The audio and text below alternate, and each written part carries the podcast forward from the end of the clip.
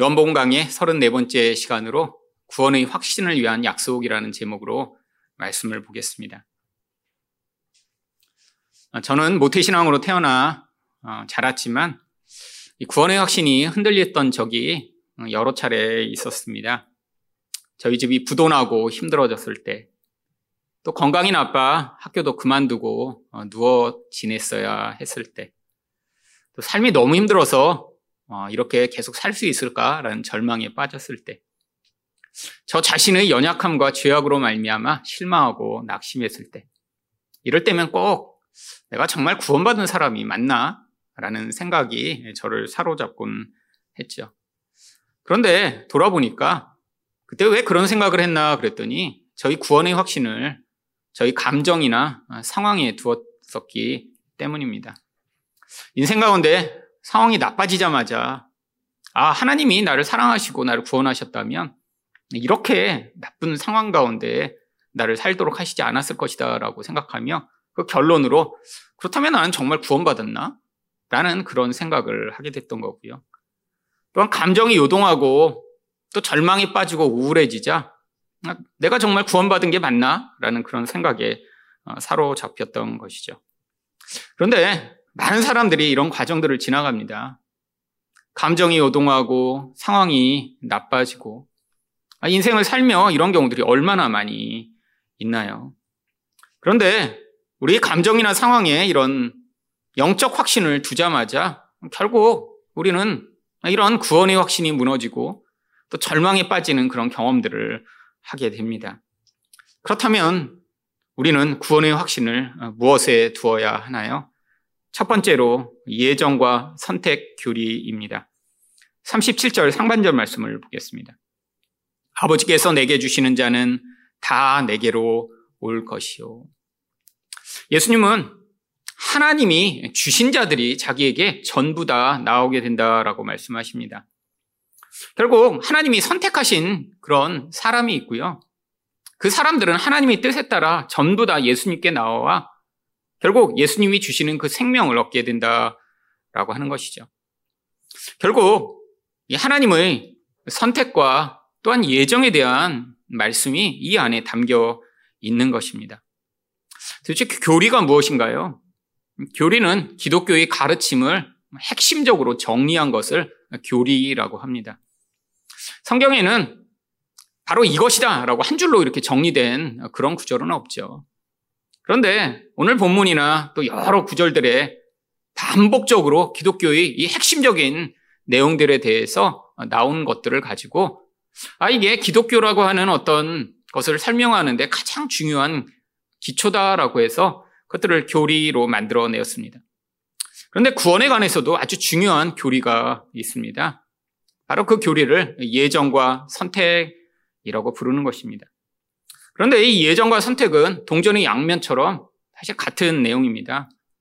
하나님이 어떤 사람을 예정하셨다면 반드시 또한 그것은 하나님의 선택 안에 있는 것이기 때문에 이것을 같은 내용이라고 할 수 있는 것이죠.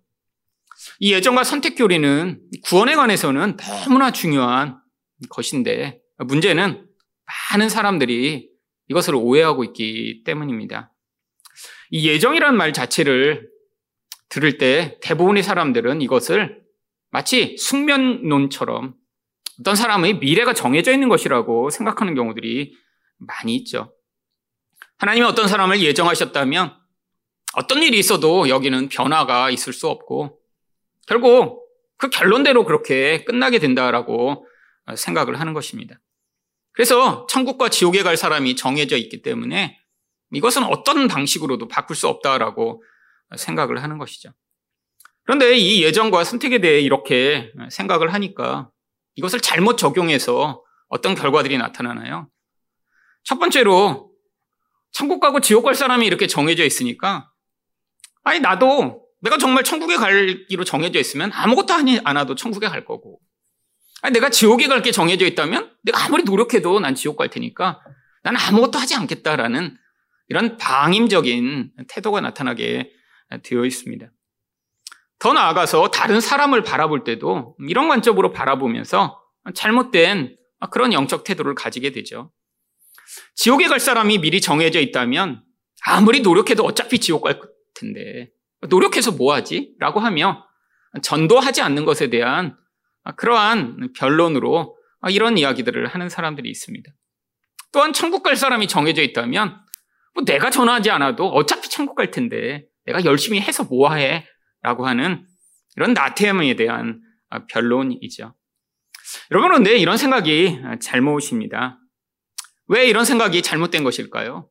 첫 번째로 이 예정과 선택이라고 하는 것은 하나님의 마음 안에 벌어지는 하나님의 구원에 대한 관점을 인간적으로 논리적으로 해결하기 위해 만들어낸 것이기 때문에 누군가 정해져 있다라고 하는 이 인간적인 차원에서요 해석이 하면 안 되는 것이죠. 예를 들면 어떤 사람이 구원받기로 하나님이 예정하셨다고 한다면 여러분 하나님이 마음 가운데 그 사람이 예정되는지 안 되는지 우리는 사실 알 수 없습니다. 여러분 그렇기 때문에 이 하나님 마음을 알지 못하는 우리가 아니 이미 결론 지어서 아, 저 사람은 구원받았어. 아, 저 사람은 구원받지 못했어라고 판단하도록 우리에게 이런 교리가 만들어진 것이 아니라는 것입니다. 이 예정과 선택은 하나님의 일하심에 대한 설명이지 누군가 정해져 있다라고 하는 인간의 운명에 대한 설명이 아닌 것이죠. 또한 우리 인간은 사실은 누군가 이렇게 천국 가고 지옥 갈 것이 정해져서 어떤 결론이 날지 사실 알기가 거의 어렵습니다. 아, 물론 어떤 사람이 죽을 때까지 예수님을 거부하고 아, 그러고 죽었다면 유추는 할 수 있겠죠. 아, 이 사람은 정말 끝까지 예수님을 거부했으니까 지옥 갔겠다. 여러분, 그런데 이 죽음의 순간까지 일관되게 한 사람의 인생을 추적하는 것이 가능한가요? 그러면 교회 다닌 사람들은 또 다 구원받나요?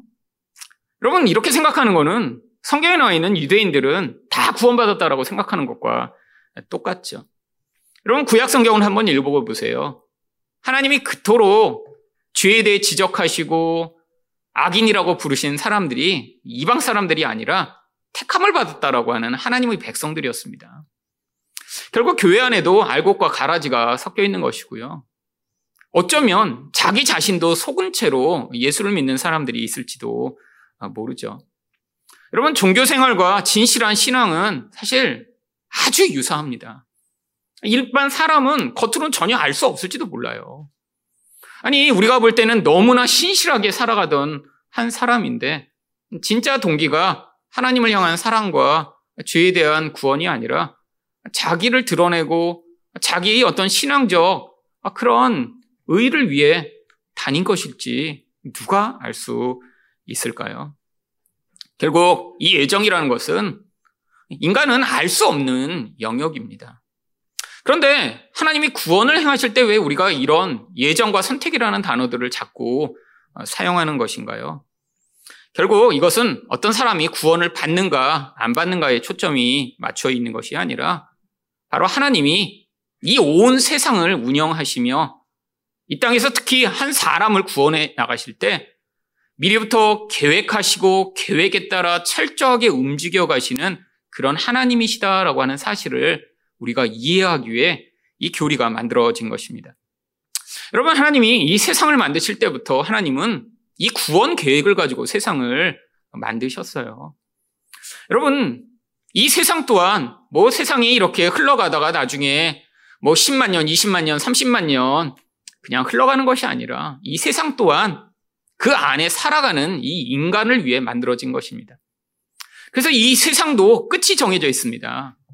그것을 성경은 새 하늘과 새 땅이라고 부르죠. 여러분, 집을 지을 때도 엄청나게 철저하게 준비하고 계획을 합니다. 설계도를 만들고 그것이 적절하게 만들어질지에 대한 아주 세심한 그런 과정이 필요하죠. 복잡한 건물들을 이렇게 완공하기 위해서는 계획 없이 되는 것이 하나도 없겠죠. 여러분, 이 세상에 대한 이 하나님의 이 계획, 이것을 그래서 성경은 하나님이 모든 것을 만드시기 전에 미리 다 계획을 하시고 그 계획대로 인도해 나가신다라고 하는 의미로 작정이라고 부릅니다. 그런데 이 세상에 대한 하나님의 계획 가운데 가장 중요한 계획이 바로 인간에 대한 구원 계획입니다. 그래서 바로 하나님이 이 세상을 창조하기 전부터 아, 내가 이 사람들을 이렇게 이 세상 안에서 구원하여 나의 목적을 이루어야겠다라고 하나님이 정하신 것을 바로 예정이라고 부르는 것입니다. 그러니까 예정은 누군가 구원받고 누군가는 지옥에 보낼 것이다라고 정하신 그런 계획이 아니라 하나님의 구원 계획이 이미 철저하게 세워져 있고 하나님은 이 세상 가운데 바로 이 계획을 이루어 나가시는 분이심을 설명하기 위해 만들어진 교리이죠. 결국 하나님은 계획대로 일해 나가시는 분이십니다. 하나도 그 하나님의 계획에서 벗어나는 것이 없이 완벽하게 이루어지게 되어 있죠. 바로 그 계획 가운데 들어있는 사람들을 우리는 선택된 자, 성도라고 부르는 것이죠. 그래서 37절 하반절에 예수님 뭐라고 말씀하시나요? 내게 오는 자를 내가 결코 내쫓지 아니하리라. 예수님 또한 이 계획 안에서 일하심을 보여주고 있는 것입니다. 하나님이 보내셨다 그러면 그 사람은 하나님이 계획 안에 이 구원의 여정을 통해 예수님을 만나야 할 사람이기 때문에 하나님이 바로 그 과정을 통해 예수님을 만나 구원받도록 하시는 것이라 절대로 예수님이 내보내시지 않는다라고 하는 것이죠. 여러분, 우리 인생이 바로 이 하나님의 예정 안에 있기 때문에 우리 인생 가운데 그래서 우리가 예수님을 만나고 예수님을 믿게 되고 그 안에서 신앙생활을 하게 되는 것이죠. 그래서 이렇게 믿은 자들을 성경은 바로 하나님의 예정 안에서 믿게 되었다라고 설명을 하는 것입니다. 사도행전 13장 48절을 보시면 이방인들이 듣고 기뻐하여 하나님이 말씀을 찬송하며 영생을 주시기로 작정된 자는 다 믿더라. 여기 이 작정된 자라고 하는 이 작정이라는 단어가 우리가 흔히 예정이라고 사용된 단어입니다. 하나님의 계획 안에 있었던 이 모든 계획이 이제 이방인에게까지 이루어지면서 하나님이 계획 안에 있지 아니하면 믿지 못할 수밖에 없는 자들까지도 이제는 하나님을 알게 되고 예수를 믿게 되는 이게 놀라운 일이 일어났다라고 설명하는 것이죠. 여러분, 많은 사람들이 이 예정과 선택에 대해 오해하는 이유가 구원을 자꾸 인간적인 측면에서 이해하려고 하기 때문입니다. 인간의 선택, 인간의 의지, 인간의 노력. 여러분, 그런데 이 싸움은 역사 내내 이루어져 왔으며 계속해서 인간의 이러한 노력과 인간의 의지와 인간의 결단을 개입하려고 하는 시도들을 계속해서 이단으로 판별하게 되었죠. 성경은 명확하게 바로 이 예정과 선택이 결국 은혜의 결과임을 이야기합니다. 그래서 에베소 2장 8절이 뭐라고 이야기하나요? 너희는 그 은혜에 인하여 믿음으로 말미암아 구원을 받았으니 이것은 너희에게서 난 것이 아니요 하나님의 선물이라. 여러분, 예수님을 만나야 구원을 받는 건 맞습니다. 그런데 그 예수님을 만나기까지 하나님의 개입, 하나님의 인도하심, 하나님의 그 모든 것을 성경은 은혜 라고 부르는 것이죠. 여러분, 이 은혜는 참 다양한 방식으로 나타납니다. 어떤 사람은 저처럼 부모님이 원래 믿으셨기 때문에 아, 그래서 모태신앙으로 예수님을 만난 것, 이것도 하나님의 그 모든 개입의 한 과정이라고 저는 믿습니다. 저 같은 경우에도 정말 우리 부모님이 그렇게 예수님을 믿지 않으셨으면 내가 내 발로 교회를 찾아오고 아, 그렇게 하나님을 깊이 만날 수 있었을까? 아, 저는 참 의문입니다. 아니, 우리 부모님이 그러한 방식으로 예수를 믿으셨기 때문에, 아, 내 인생 가운데 어려서부터 하나님을 알고, 기도하는 법을 배우고, 그 과정 가운데 하나님을 깊이 만나며, 내가 잘못 알고 있던 그 하나님을 나의 삶의 여러 여정들을 통해 바로 알게 된 이 모든 과정들이 저희 인생을 향한 하나님의 그러한 개입이었죠. 어떤 사람은 또 정반대로 아주 늦은 나이에 또 우연한 그런 기회와 사건을 통해 예수님을 만나는 사람도 있죠. 그런데 이 모든 것이 다 하나님의 개입이며 하나님의 그런 예정 안에서 벌어지는 것이라는 것이죠. 왜 하나님은 어떤 사람이 이렇게 자연스럽게 예수를 믿고 어떤 사람은 아주 이런 되게 극단적이고 신비한 방법으로 예수를 믿게 하시는지 우리는 알 수 없습니다. 또한 아니 왜 하나님이 그냥 누군가를 마치 성경에 나오는 사도 바울처럼 기적적인 방법으로만 구원하시지 않고 또한 왜 사람을 통해 구원하시는지 우리도 잘 알 수 없습니다.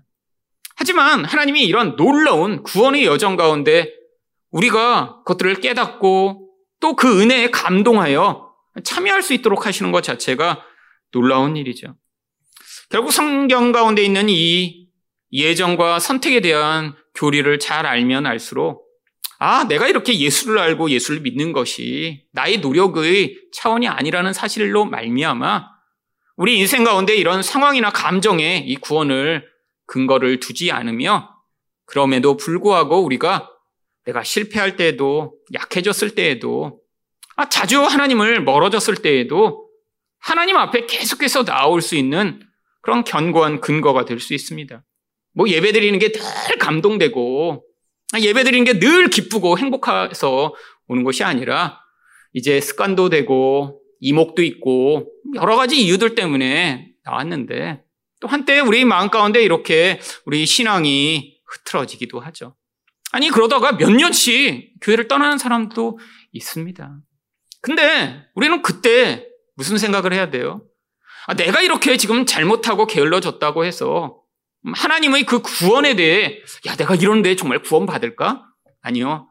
여러분 여러분이 열심히 한다고 구원받고 나태해졌다고 구원이 희미해지는 것이 아니라 하나님의 확실한 예정과 선택의 그런 개입 가운데 바로 우리 구원이 확고한 것입니다.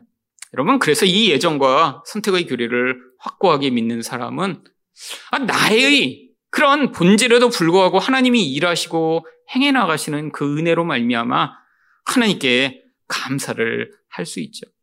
또한 이것이 확실한 사람은 주변에 아무리 정말로 구원이 불가능한 사람처럼 보이는 사람을 향해서도 포기하지 아니하고 계속해서 기도하며 하나님이 개입과 은혜를 간구할 수 있습니다.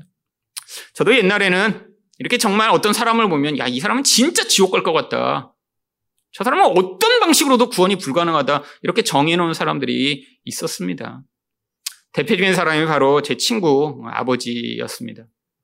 저랑 어려서부터 교회를 오래 같이 다닌 친구가 있는데 이 아버지는 정말로 제가 이 시대에도 이렇게 참 교회 다닌다고 박해하나? 근데 이 아버지가 바로 그런 사람이었어요. 친구가 교회 간 것이 들통나는 순간에 정말 매를 때리는 거예요. 막.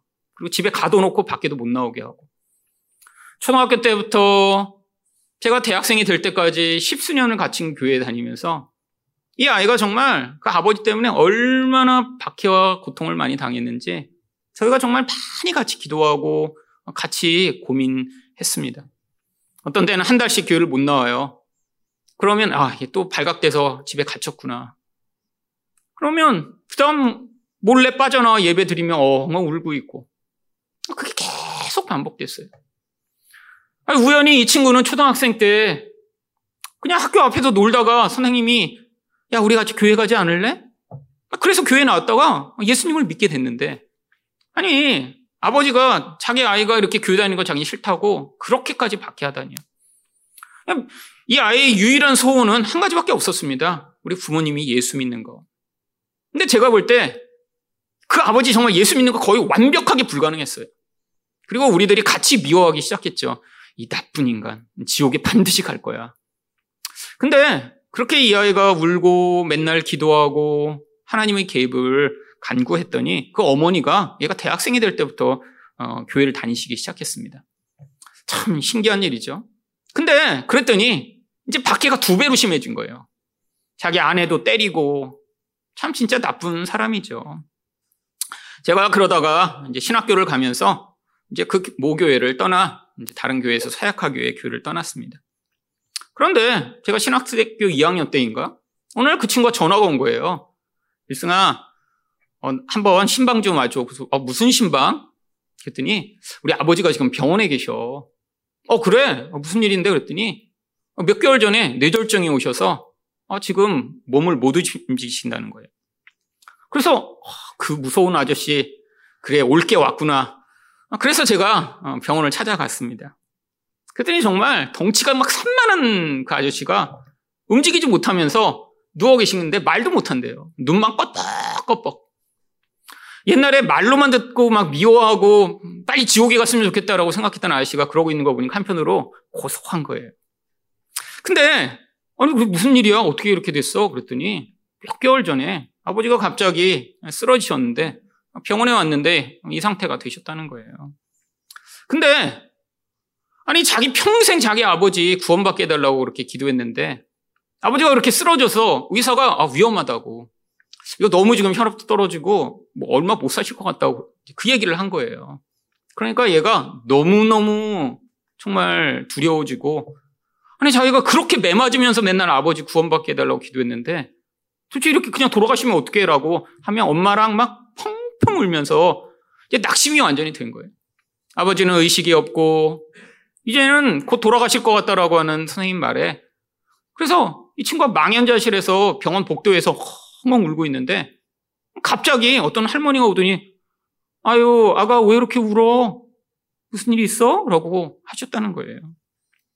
아 그래서 아 우리 아버지 지금 돌아가실 것 같아서 그런다고 아, 무슨 일인데 얘기하다 보니까 이 할머니가 아유 그런 일이야. 아 나도 교회 다니는데 아, 내 남편도 그렇게 내가 교회 다닌다고 박해하고 핍박하더니 아 지금 중풍에 걸려서 저기 누워 있는데 지금 벌써 몇 년째라고. 근데 저렇게 누워 있다가 내가 계속해서 옆에다 찬송가 틀어주고 설교 틀어주고 그러다가 아, 자기 남편이 예수를 믿게 됐다고 그 얘기를 하셨다는 거예요. 그래서 이 아이가 소망이 생긴 거예요. 아, 우리 아버지도 살아나면 하나님 혹시 그걸 위해서 이렇게 쓰러뜨리신 건가? 아, 살아계실 때는 예자만 얘기해도 막 주먹이 날라오고 이러던 분인데 혹시 그런가? 그래서 기도한 거예요. 하나님, 제발 좀 살려주세요. 근데 신기하게 일주일 정도로 이렇게 코마 상태에 있던 분이 다시 일어나셨어요. 물론 몸은 못 움직이고 말도 못하고 눈만 껌뻑이는데 살아나신 거예요.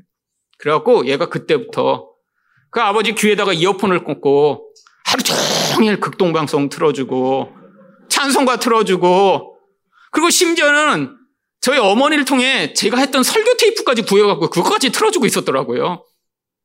그래갖고 지금 거의 6개월째 지금 설교를 듣고 계시대요. 그 아버지가. 여러분, 근데 그 누워있는 분 입장에서는 어떨까요? 아마 지옥이죠, 지옥. 아마 그분은 몸은 못 움직이지 말도 못하지. 근데 막 계속 찬송과 설교가 들리니 여기가 지옥인가 그러고 아마 6개월을 누워 계시겠죠. 처음에는 찬송가를 틀어주고 그랬더니 막 눈에서부터 막 도끼가 뿜어져 나오면 막 죽일 듯이 눈을 쪼, 쪼아보고 그러더니 그게 몇 개월이 지났더니 점점 포기를 하신 거예요. 그래서 뭐 아무것도 못하니까 정말. 그들이 나중에는 한 6개월쯤 됐더니 이제는 아, 내가 틀어드리면 아, 너무 편안하게 아, 듣고 계시고 가끔씩 눈물도 흘리고 그러신다는 거예요. 아, 그래갖고 내가 야, 신기하다, 정말. 아니, 이분 살아계셨으면 정말 예자도 못 꺼내고 평생, 아, 그리고 나도 그 아저씨, 뭐, 그 전까진 만나보지도 못했지만, 십수년을 같이 기도하며, 하나님 지옥이나 빨리 보내세요. 했던 아저씨인데, 아, 정말 이렇게 하나님이 구원하시나? 그래갖고, 제가 그 자리에서 정말 간절하게 그 아저씨에게 붙들고 어, 기도를 해드렸습니다. 하나님, 정말 이렇게 박해하며 핍박하던 아저씨인데, 하나님, 이게 기회라면 은혜를 베풀어 주세요. 그런데 여러분 생각해 보세요. 초등학교 때부터 아버지한테 그렇게 맞으며 20대 정말 후반까지 거의 20년을 매맞으며 교회 다녔는데 마음에 얼마나 많이 상처가 있었겠어요. 근데 제 친구가 그러는 거예요. 하나님이 이렇게 하신 게 단순히 구원만이 아니라 내 이 깊은 상처와 아픔을 치료하시는 것 같아. 사실 내 안에 아버지가 구원받기를 원했지만 아버지 미워하는 마음이 얼마나 컸는지. 아, 그렇게 누워서 정말 눈만 껌뻑이는 아버지를 내가 맨날 간호하고 아 그렇게 정말 몸을 뒤돌리며 욕창 때문에 옆에서 정말 기도하며 울다 보니까 그 상처가 다 치료되고 정말 우리 아버지 사랑하는 마음이 내 안에 가득하다고 하나님이 우리 아버지 살아나기만 하시면 정말 내가 끝까지 우리 아버지 사랑하고 아 그렇게 섬기고 싶다고 그런 고백을 하더라고요. 아 그리고 저는 잊어먹었습니다. 와서 어떻게 되셨나? 뭐 가끔씩 궁금하긴 했는데 뭐 특별한 소식이 없어서 그 이후의 소식을 몰랐는데 한 6개월이 지난 후에 그 친구한테 다시 연락이 온 거예요. 자기 아버지 돌아가셨다고. 아, 그래서 저희 동네에 있는 장례시장에 갔습니다. 근데 이 친구 얼굴이 너무 밝은 거예요. 아, 그래서 이제 같이 식사를 하면서 얘기를 하는데, 아, 그러고도 그 아버지가 그렇게 몇 개월을, 6개월 정도를 더 사셨는데, 그 과정 가운데 정말 자기도 은혜를 받고, 정말 말씀을 한마디 하시지 못했지만, 늘 아버지가 설교를 듣다가 눈물을 뚝뚝뚝뚝 흘리시는 걸 옆에 눈물을 닦으며 같이 울기도 하고, 그러면서 자기 마음 가운데, 아, 우리 아버지 구원받았구나. 우리 아버지 이렇게 설교 들으면 눈물 흘리며, 아, 회개하는 중이시구나. 아, 마음으로 다 느끼게 됐다라고 하더라고요.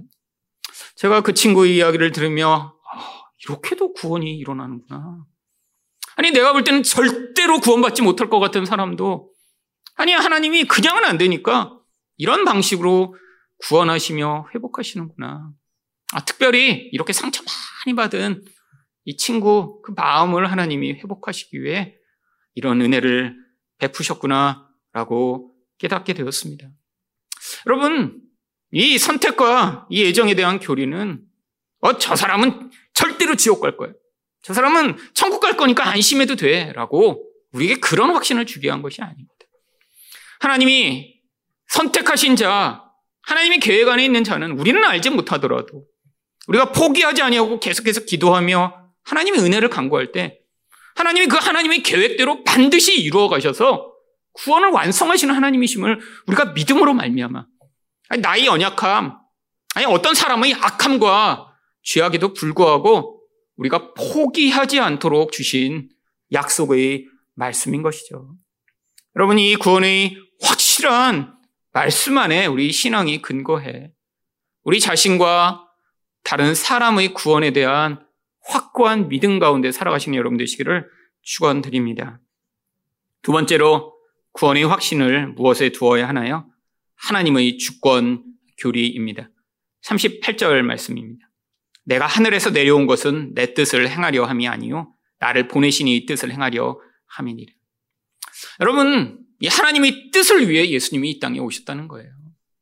여러분, 예수님은 결국 하나님의 뜻을 이루시는 분이십니다.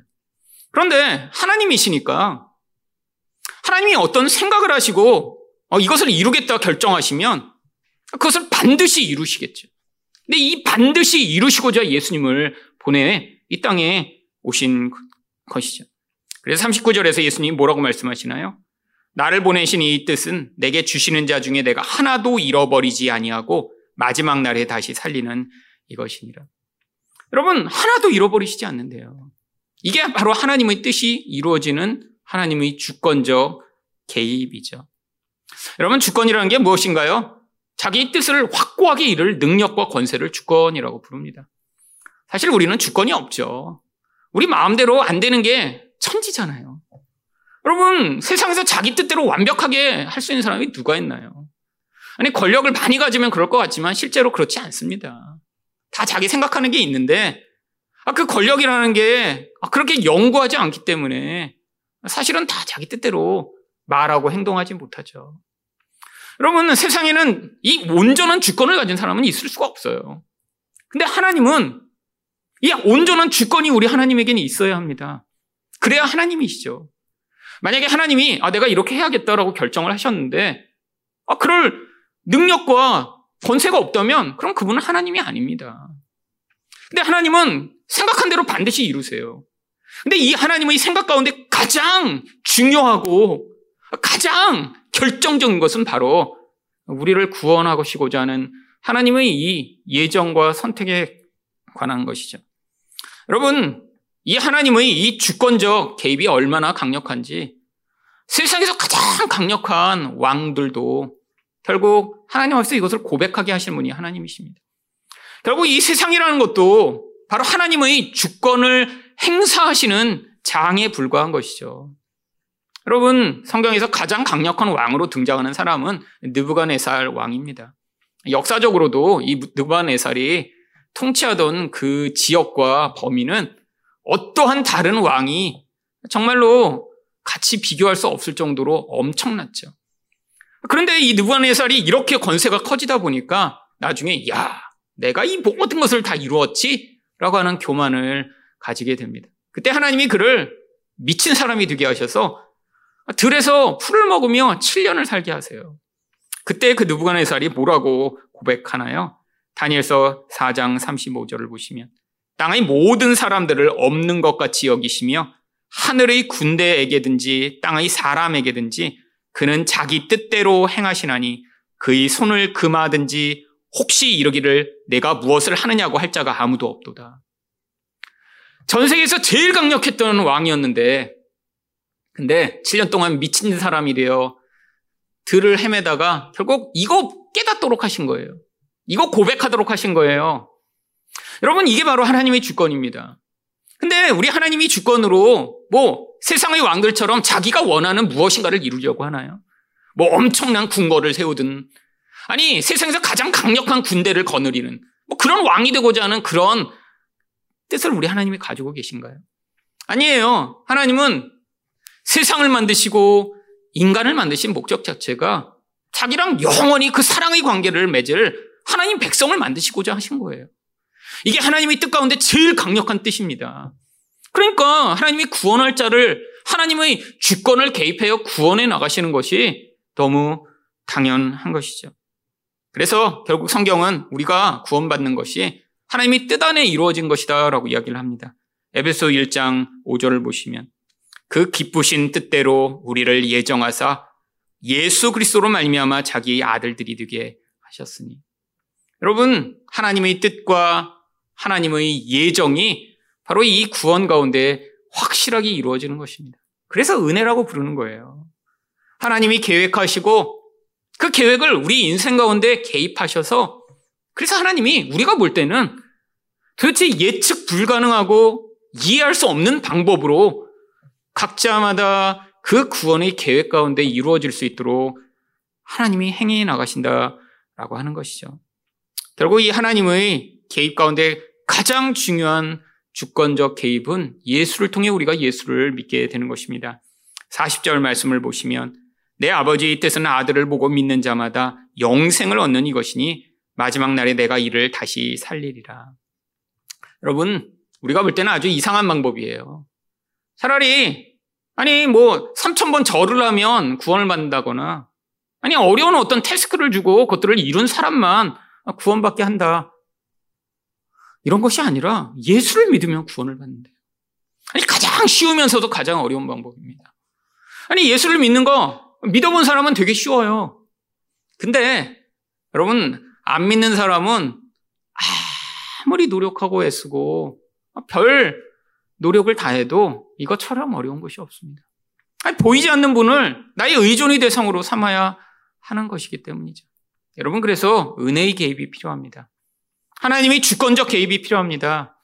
여러분, 우리는 그래서 우리가 구원을 받았다면 이렇게 인간으로는 불가능한 그런 놀라운 일을 행하시는 하나님께 감사해야 되며, 아니, 주변에 아직 이 예수를 알지 못하는 사람을 향해서는 하나님, 저는 이 사람이 하나님이 예정 가운데 선택된 자인지 아닌지 모르지만 하나님 주권으로 개입하셔서 하나님의 구원을 은혜를 베풀어 달라라고 기도하셔야 하는 것이죠.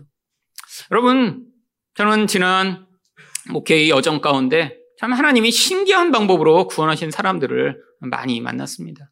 물론 뭐 저희 집도 저는 모태신앙이지만 저희 아버지와 할아버지 선대가 구원받으신 방법은 되게 신기한 방법이죠.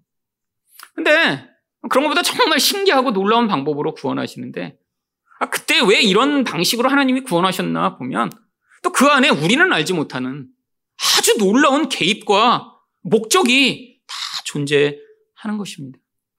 여러분, 제가 대학부를 가르쳤을 때 한 자매를 만났습니다. 근데 이제 다른 자매들보다 어, 참 저희 도움이 많이 필요한 자매였어요. 뭐 귀신도 많이 보고 또 밤에 이렇게 막 시달림도 너무 많고 약간 목육병 같은 증세도 있고. 근데 이제 그런 게 너무 심하니까 기도도 엄청 많이 해요. 그러면서 어떤 뭐 구원의 방법과 성장의 기회들을 계속 찾고 그래서 만나서 상담도 많이 하고 어, 기도도 많이 해주었습니다. 근데 이 자매가 어느 날 그러더라고요. 자기가 어떻게 예수를 믿었는지 그 얘기를 하는데 음, 어려서부터 이 자매는 이렇게 귀신에 많이 시달렸대요. 근데 이게 단순히 꿈에만 이렇게 나오는 게 아니라 꿈에서 너무 귀신들이 많이 나오고 그리고 귀신들이 늘 요구하는 게 너는 나랑 같이 살아야 돼. 얼마나 무섭겠어요, 아이한테. 그리고 꿈에서 막 귀신을 피해 도망가는데 그래서 잠을 깨고 나면 진짜 집을 나와서 산속에 혼자 뛰어가고 있는데 그러다가 깨는 게 굉장히 많았대요. 그래서 온몸이 막 나무와 가시에 긁혀갖고 막 피가 철철 나는데 꿈에서 귀신을 도망갔는데 실제로 목욕병이 돼서 문 밖을 나가서 산속을 뛰어다니고 있었던 거예요. 그러니까 때 이게 너무 많이 시달리면서 나중에는 이 현실과 뭐 이런 정말 꿈의 세계가 잘 구분이 안 되고 아, 그런 영적 개입이 너무너무 심해지니까 이제 정신과에도 다니고 그러다가 나중에는 이 자매가 너무너무 고통하다 자살 기도도 여러 번을 한 거예요. 손을 보여주는데 막 정말 손에 수십 군데의 칼자국이 있어요. 얼마나 어려서부터 많이 시달렸는지. 근데 그렇게 자살 기도를 많이 하고 그러니까 그 어머니가 그제서야 비밀을 얘기해 주셨대요. 사실은 나도 신내림이 있었는데 나는 수천만 원을 주고 어떤 수십 년간 굴에서 수도한 그런 스님한테 부적을 받아 지금 내가 그 신내림을 나는 벗어난 건데 너는 어쩔 수 없을 것 같다. 그래서 왜요? 그럼 나도 그렇게 돈을 내서라도 귀신에게 벗어나게 해주셨더니 사실은 내 엄마가 무당이었는데 결혼하고 보니까 아빠의 어머니, 시어머니도 무당이셨더라. 그래서 그 양가가 다 무당이라 너 때에는 이 신내림을 어떤 방식으로도 피할 수 없다. 그러니까 네가 순종하고 너도 무당이 돼야 된다. 엄마 대학생이 돼서야 이야기를 하신 거예요. 여러분 참그 절망적인 상황이죠. 아, 세상에서 정말 이런 사람들이 있습니다. 근데 어떤 사람은 그걸 굴복해서 아 그래 난 무당이 돼야지 이런 사람도 있어요. 아니 요즘 인터넷에 어떤 젊은 무당 20대의 그런 무당이 유튜브로 엄청나게 사람들을 많이 모으고 있더라고요. 근데 자기가 스스로 무당이 됐대요. 그래서 인도에 가서 뭐 수련도 하고. 아니, 자기 스스로 그런 사람도 있지만, 이 자매는 그게 너무너무 싫었던 거예요. 그래갖고 차라리 내가 무당이 되니 죽는 게 낫겠다. 그래서 이제 그때부터 자살 기도를 했는데 또 죽지도 잘 않는 거예요. 근데 어느 날 꿈에 하얀 옷을 입은 어떤 분이 자기를 향해 너는 교회 가면 살 수 있어. 라고 얘기를 한 거예요. 그래서 꿈이 벌떡 깨어나서 정말 지푸라기로도 잡는 심정으로 그래갖고 문 밖에 나가서 가장 먼저 보이는 십자가를 봤는데 그게 제가 사역했던 바로 그 교회 십자가였습니다. 교회가 가끔씩 십자가도 필요한 것 같아요. 이런 걸 보면 우리 교회 십자가 없어서 그래서 안 오시나? 하여튼 그래서 이 십자가 때문에 그래서 하여튼 문을 열고 본 제일 높은 십자가를 보고 그 교회에 와서 어, 교회에 다니기 시작했습니다. 여러분 근데 이렇게 귀신의 역사가 강력한데 교회 다니면 가만히 둘까요? 이때부터 이 집안에 우환이 엄청나게 일어나기 시작한 거예요. 경제적으로도 엄청난 어려움이 있고, 뭐 가족들은 정말 힘들고 어렵고, 점장이한테 갔더니 다른 신을 섬겨서 그렇다라고 이야기해서, 뭐 집에서도 정말 엄청난 박해를 받았습니다. 막 엄마가 가위를 갖고 와서 막 딸의 머리를 잘라버리고 막. 근데 이 자매는 나는 다시는 귀신한테는 갈수 없다라는 생각으로 그래서 엄청나게 기도한 거예요. 귀신이 나타날 때마다 밤을 새워가며 기도하고 하나님 살려달라고 간구하고 마침 그때 이제 저를 만나서 이제 그때 여러 가지 제가 도움을 주고 같이 기도를 했습니다. 근데 이 자매가 그렇게 하다가 믿음이 많이 성장했어요. 생각해 보세요. 웬만한 사람들은 경험하지 않는 그런 여정을 지나가며 밤을 새워 매일 기도하면서 하는데 그때만 해도 이제 왔다 갔다 하던 자매였지만 그래도 막 그런 과정 가운데 정말 믿음이 성장해 나가며 야 그래도 참 대단하다 이렇게 정말 고통스러운 과정 가운데 참 예수를 믿다니라고 제가 생각하던 적이 많이 있었습니다. 근데 이제 저도 이제 그러다 사역을 하고 떠났는데 나중에 알고 보니까 이 자매가 신학교를 간 거예요. 그리고 나서. 그리고 거기에서 한 선교 지망생, 신학생을 만나 그 이후에 결혼까지 했습니다. 그래서 지금은 두 사람이 아프리카에 가서 선교사로 사역하고 있어요. 이 자매를 또 잘 아는 목사님, 제가 그 다음에는 제가 이제 연락이 끊어졌는데 그 목사님이 이제 선교위원회에 계시면서 이 자매의 이제 이후 파송과 모든 과정들을 다 하신 분을 제가 만나 어, 이 자매가 그래서 어떻게 지내냐고 제가 물어봤더니 그 목사님 그런 얘기를 해주시더라고요. 아, 한국에 왔을 때 한번 저도 만나서 이야기를 이제 듣고 있는데 아, 갔는데 정말 그 아프리카의 그 지역 자체가 그냥 그 자매가 어려서 살던 그런 영적 환경이래요. 사람들은 다 무당에게 의존하고 있고. 귀신의 역사가 얼마나 강한지 정말 사람들은 그 두려움에 다 사로잡혀 살아가고 있고. 그래서 처음에는 정말 전도가 절대 안 되고 사람들은 자기를 막 심지어는 막 자고 있는데 와서 불을 붙이고 죽이려고까지 하고. 근데 이 자매가 그 싸움을 어려서부터 혼자 해온 여정이 있는 거예요. 기도할 때 하나님의 능력과 권세가 얼마나 큰가를 경험한 거예요. 아, 그래서 기도하며 싸워가며 한 마을, 한 마을 하나님의 역사가 일어나며 지금 많은 사람들이 귀신을 섬기다 예수를 믿고 돌아왔노라는 이야기를 듣게 되었습니다. 여러분, 이게 하나님의 놀라운 역사죠. 아, 우리가 볼 때는 정말 어떻게 이런 방식의 구원이 일어나나 하지만 하나님의 큰 계획 안에서 하나님이 이렇게 구원받을 사람들을 불러내셔서 우리는 알지 못하는 그 하나님의 섭리적 역사를 이루기 위해 일해 나가시는 이 놀라운 하나님의 계획. 여러분, 이 계획 안에 우리가 지금 존재하는 것입니다. 물론 우리는 우리 인생 가운데 이렇게 극적이고 놀라운 일은 경험하지 않더라도 여러분, 아니, 오히려 이렇게 자연스럽게 예수를 믿고 아는 것 자체가 얼마나 감사한 일인가요? 아, 그렇다면 우리는 우리 구원에 대해 늘 하나님께 감사와 찬양을 올릴 뿐 아니라 우리 주변에 아직도 예수를 알지 못하며 이 생명의 길 가운데 서지 못한 사람이 있다면 낙심하지 아니하고 하나님 이 과정을 통해 하나님이 반드시 일해 나가시며 그 놀라운 구원의 계획과 은혜를 주권으로 행하실 것들을 보게 되길 원합니다라고 여러분이 믿음의 기도를 해 나가실 때 여러분 인생 가운데 이 놀라운 구원의 은혜가 이루어지게 되는 것들을 함께 목도하게 될 것입니다. 이 하나님의 놀라운 구원의 확신 가운데 흔들리지 않는 여러분 되시기를 예수 그리스도 이름으로 축원드립니다.